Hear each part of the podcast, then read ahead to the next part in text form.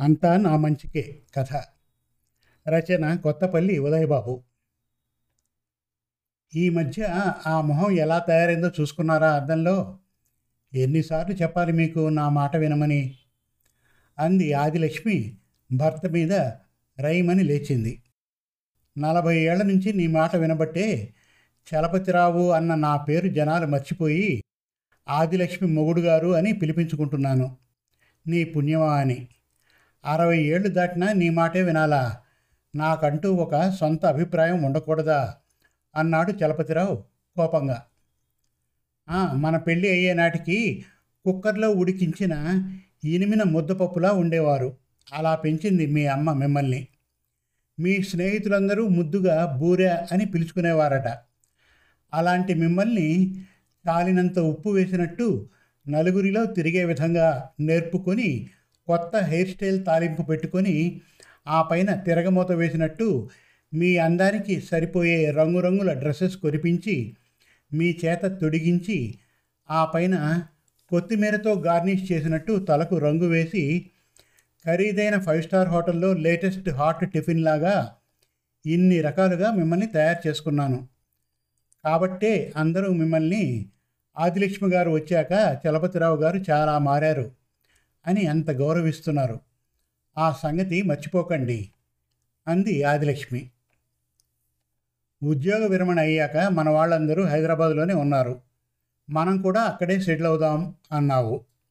సరేనని యాభై ఏళ్ళు ఉన్న ఊర్లోంచి ఇక్కడికి వచ్చి స్థిరపడ్డాం. ఇక్కడికి వచ్చాక ఈ వాతావరణానికి తగ్గట్టు మారాలంటే నా వయస్సు అరవై మూడు. ఆ సంగతి గుర్తుందా నీకు?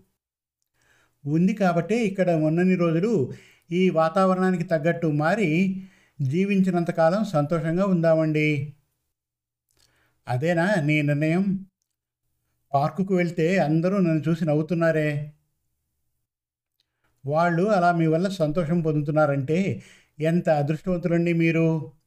బ్రహ్మానందం గారు తెర మీద కనిపిస్తే ప్రతి ప్రేక్షకుడి పెదాల మీద అసంకల్పితంగా నవ్వు మెరుస్తుంది. అదండి జన్మ సార్థకత. వాళ్ళు నవ్వుకుంటే మాత్రం మీకు ఏ నష్టం కలిగిందో చెప్పండి. పోనీ ఒక్కరైనా మీ ఎదురుగా వచ్చి మీరు వరస్ట్ అన్నారా చెప్పండి. లేదు. మరి ఎందుకండి బాధ? కొద్ది రోజులు నేను చెప్పినట్టు వినండి. పార్క్లో అందరూ మిమ్మల్ని ఫాలో అవ్వకపోతే నా పేరు ఆదిలక్ష్మి కాదు. రండి టిఫిన్ చేద్దాం. చలపతిరావు ఏ భావం కనిపించనీయకుండా లేచి ఆమె వెనుక నడిచాడు కానీ టిఫిన్ చేస్తున్నంతసేపు అతని బుర్ర పాదరసంలా ఆలోచిస్తూనే ఉంది. నీ అభిప్రాయం నూటికి నూరు శాతం తప్పు అని భార్య చేత చెప్పించాలని. పడుకున్నాడే గాని అతనికి నిద్రపట్టలేదు పక్కన ఆదిలక్ష్మి దీర్ఘ నిద్రలోకి జారుకున్నట్టు సన్నగా ఆమె పెడుతున్న గుర్రు తెలుపుతోంది. తమ ఊరిలో ఉన్నంతకాలం ఆదిలక్ష్మి తాను మంచి పేరు తెచ్చుకున్నారు. ఎవరు ఏ ఫంక్షన్కి పిలిచినా బాధ్యతలు తీరిపోవడంతో క్రమం తప్పకుండా వెళ్ళేవారు తామిద్దరూ. పార్వతీ పరమేశ్వరుల లాంటి మీ దంపతులదే మాకు మా పిల్లలకు తొలి ఆశీర్వచనం అనేవారు ఆహ్వానించిన వాళ్ళు.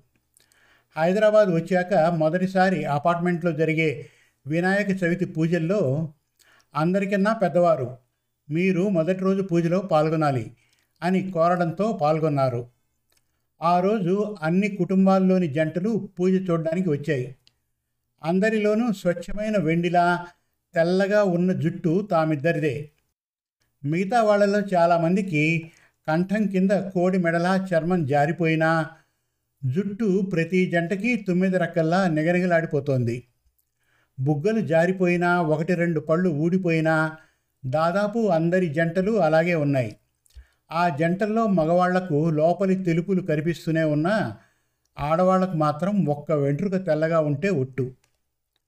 భర్త ఎలా ఉన్నా తాము ముసలి చిలకలా అలంకరించుకున్న వారి శ్రద్ధకి ఆశ్చర్యపోయాడు. ఆ మాటే పూజ అయ్యాక భార్యతో చెప్పాడు. అంతే. మరుసటి రోజు ఉదయమే కాఫీ కూడా ఇవ్వకుండా రంగు కలిపిన డిష్తో అద్దం ముందు నిలబడి తలకు రంగు వేసుకుంటోంది ఆదిలక్ష్మి. ఇదేమిటో నువ్వు కూడా నాకు వయసుకు తగ్గట్టు ఉండాలని ఇష్టం నీకు తెలుసుగా అన్నాడు. మన ఊళ్ళో ఉన్నంతకాలం మీ భార్యగా మీరు చెప్పినట్టే చేశాను. మీకు రంగేసుకోవడం లాంటివి ఇష్టం ఎలాగో ఉండవు. నన్ను అదుపులో పెట్టాలని చూస్తే మాత్రం బాగోదు. ఈ వేళ నుంచి నేను ఈ నగరపు వాతావరణానికి తగ్గట్టు ఉండడానికి ప్రయత్నం చేస్తానని వినాయకుడికి పొద్దున్న పూజలో నమస్కారం చేసుకున్నాను అంది. చలపతిరావు ఇంకా ఏం మాట్లాడలేదు. నన్ను నా ఇష్టానికి వదిలేశావు సంతోషం అని నవ్వుకున్నాడు. ఆ సాయంత్రం పూజలో మరెవరో జంట కూర్చున్నారు. ఆదిలక్ష్మిని చూసి మీ ఇంటికి చుట్టాలు వచ్చారా? అని అడిగాడు ఒక ఆయన చలపతిరావును. ఎవరూ రాలేదండి మా ఆవిడే అన్నాడు చలపతిరావు. ఆయన కళ్ళు నోరు రెండూ తెరిచాడు. ఒక ఆవిడెవరో ఆదిలక్ష్మిని అడిగింది. ఆ తెల్ల జుట్టాయన మీ నాన్నగారా అని. కాదండి మా వారు సిగ్గుపడుతూ చెప్పింది ఆదిలక్ష్మి. మర్నాడు ఆదిలక్ష్మి అన్నం తినలేదు. ఏం అని అడిగితే ఒంట్లో బాగాలేదు అంది. అదేమిటో నిన్న రాత్రి వరకు బాగానే ఉన్నావుగా అన్నాడు. ఆవిడెవరో మిమ్మల్ని చూపిస్తూ మీ నాన్నగారా అని అడిగింది. అంతకన్నా అవమానం నాకు ఇంకోటి ఉంటుందా? రేపటి నుంచి నేను కొంప కదిలి ఎక్కడికి రాను. తిండి తినకుండా ఇంకా ముసలిదాన్నైపోయి అయిపోయి ఆవిడ మీ అమ్మగారా? అని మిమ్మల్ని అందరూ అడిగేలా చేస్తాను. అంతా నా కర్మ అని ఏడుస్తూ పడుకుంది.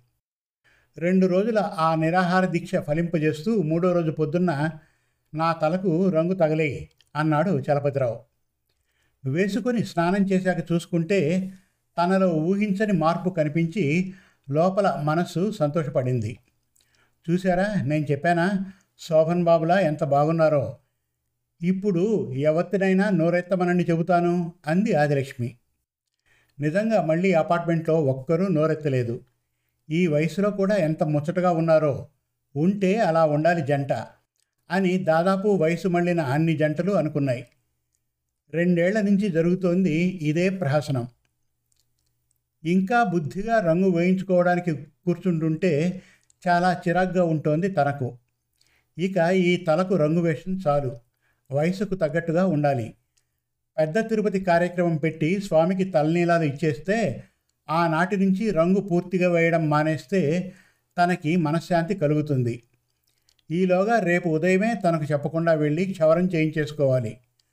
ముందు కొంత నల్ల జుట్టు పోతుంది. తిరుపతి వెళ్ళేంత వరకు అలా క్షవరం చేయించుకుంటూ ఉంటే ఆ నలుపు రంగు జుట్టు ఇక్కడే పోతుంది. తన తలనొప్పి వదులుతుంది అనుకుని హాయిగా పడుకున్నాడు చలపతిరావు. మర్నాడు భర్తకు కాఫీ కలిపి తీసుకొచ్చిన ఆదిలక్ష్మికి భర్త హాల్లో కనిపించకపోవడంతో ఇల్లంతా వెతుకుతూనే ఉంది. చల్లగా ఎనిమిది దాటాక వచ్చాడు చలపతిరావు. మొగుణ్ణి చూస్తూనే ముందు కెవ్వుమంది దానికి కారణం చలపతిరావు డిప్ప చుట్టూ మిషన్తో గొరిగించేసుకున్నట్టు చుట్టూ తెల్లటి తెలుపు జుట్టు కనిపిస్తోంది. నడినెత్తి మీద నల్లటి జుట్టు పొట్టిగా నిలబడి ఉండి బ్లాక్ అండ్ వైట్ సినిమాలా సూపర్గా ఉంది. వేడివేడి కాఫీ పట్టుకొచ్చి అతనికి ఇచ్చేసి అతని చుట్టూ ప్రదక్షిణగా తిరిగింది. లేటుగా చేయించుకున్న లేటెస్ట్గా చేయించుకున్నారు. ఈ క్రాఫ్ట్ మన కాలనీలో ఒక్కడికి లేదు.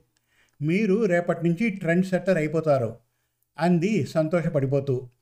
నీ మొహము నా బొందాను అని తన తిరుపతి పథకం చెప్పాడు ఆమెకు. మీరే చూస్తారుగా సవాలు విసిరింది ఆదిలక్ష్మి.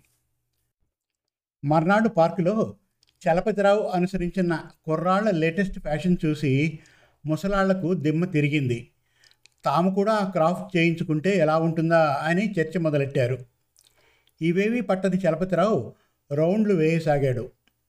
వాళ్ళల్లో వెంకట్రావు అనే ఆర్భాటం ముసలాయన ఉన్నాడు. ఆయన ఆ కాలనీ హెల్త్ క్లబ్ శాఖకు ప్రధాన కార్యదర్శి కూడాను. తమ సంస్థలో చలపతిరావు ఆరోగ్య రహస్యం ఆయన ఉత్సాహం వృద్ధులు ఆ వయసులో అటువంటి లేటెస్ట్ ఫ్యాషన్లు అనుకరిస్తూ హుషారుగా ఉండేలా ఏమేం చేయాలో వారి ద్వారా తెలుసుకునే ఒక ప్రసంగ కార్యక్రమం ఏర్పాటు చేసి అతనికి సన్మానం ఏర్పాటు చేయించేసి కమిటీ అనుమతితో కరపత్రం వేయించేసి నాలుగో రోజు చలపతిరావుకు మొదటి కరపత్రం అందజేసి మిగతా అందరికీ పంపిణీ చేయించేశాడు. ముందు నసిగిన సన్మానం ఉండడంతో నోరు కుట్టేసుకున్నాడు చలపతిరావు. ఆదిలక్ష్మి ఆనందానికి అవధులు లేవు. తన పథకం ఇలా రూపాంతరం చెందినందుకు చలపతిరావు ముందు కలత చెందిన ఆ తరువాత మనస్సు చెప్పడంతో సరిపెట్టేసుకున్నాడు. ఏమిటో లోకమంతా వెర్రి వేయి విధాలు పిచ్చి పలు రకాలుగా తయారైంది. తాను ఒకందుకు చేస్తే ఆ పని మరికొందరికి మరో భావనలో తోచినందుకు నవ్వుకున్నాడు. లేకపోతే తనకు సన్మానం ఏమిటి? నా ఆదిలక్ష్మి ఏం చెప్పినా అంతా నా మంచికే అనుకున్నాడు. ఆ మూడో రోజు ఆ ఆరోగ్య సంస్థ ఏర్పాటు చేసిన కార్యక్రమానికి కాలనీలో ముసిరివాళ్ళు అందరూ యువత ఎంతో ఉత్సాహంగా హాజరయ్యారు.